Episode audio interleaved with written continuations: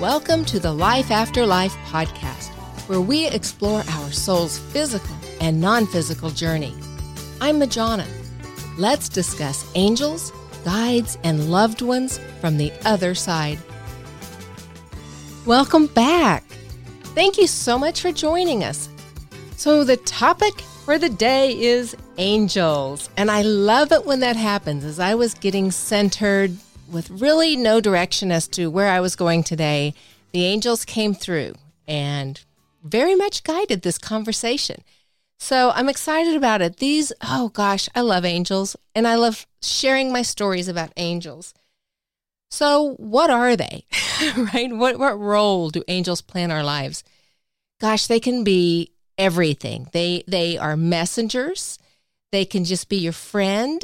Like for little kids, oftentimes even sort of a playmate that is comforting if a child gets nervous or is scared. An angel might show up just as a friend, as a playmate to help them get comfortable or relax their fears. They can be your protector, right? Everybody has a guardian angel, and there you have actually very many angels around you all the time, and you can even ask more to come in anytime you want.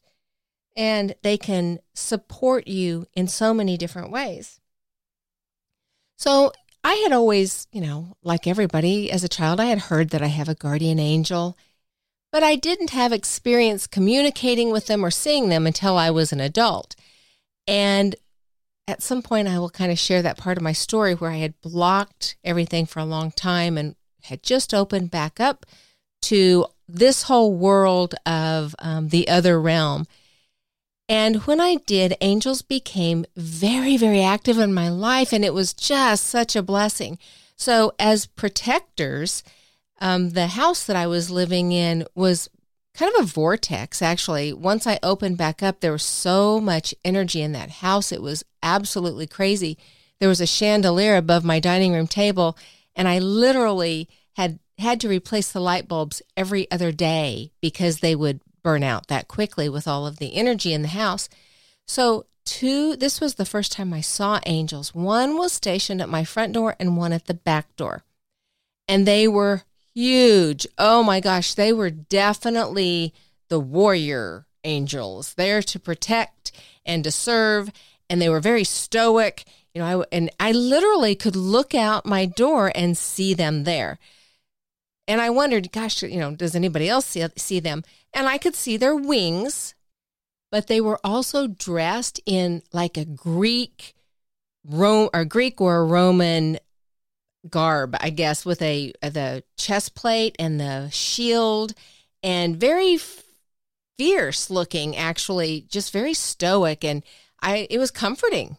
I mean, I didn't know nothing was going to come and bother us. It was just alarming on one hand because I had never seen them, and on the other hand, it was incredibly comforting. So they they are angels are there to protect you, absolutely. And then another time, a few years after that, my son saw his spirit animal. He would see that often and was terrified until we figured out what it was because it happened to be a North American crocodile, and those are ferocious looking. But before we realized what it was, he kept seeing this shadow and it, he was scared. He also would see spirits and so forth. So I was encouraging him to sleep in his own room, and he this wasn't going very well. So we sat in his room, and he asked angels to come in and posted them around his room where he felt he needed them to be comfortable.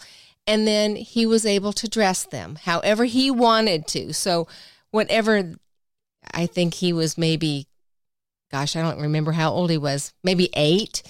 So whatever his version of protective attire was, they were absolutely willing to show up for him dressed like that.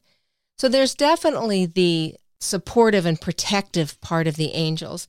And then they can also show up supportive and protective in other ways. Sometimes you just might hear a voice or get a nudging, right? That it's the inner voice I was driving one time a little too fast, probably into directly west as the sun was setting. I was in a hurry and I thought I was out in a not heavily trafficked area, so I wasn't terribly concerned.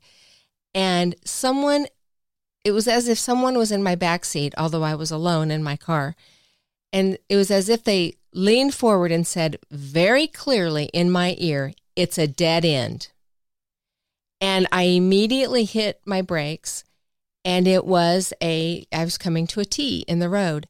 And had I not stopped, I would have blown through that stop sign. Maybe I would have missed a car that was coming from an opposite, from the like a 90 degree angle, and maybe not. I don't know.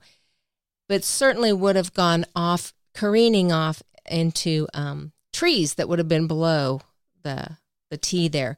So it was just not alarming, just a very calm and clear, commanding voice letting me know what was going on. So just be aware. And when you feel a nudge or you think you hear a voice, you probably are. Your angels are amazing. And they're always ready to help you. You just have to ask, first of all.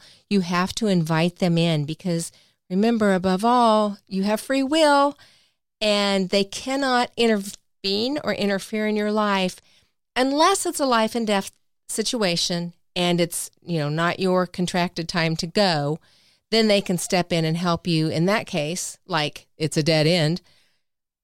Other than that, you do have to invite them in. But when you do that, just be ready for some really, really great experiences and listen to the nudging. You might even feel it. Sometimes it just, you know, it feels like a hug. They're so loving and so playful and supportive.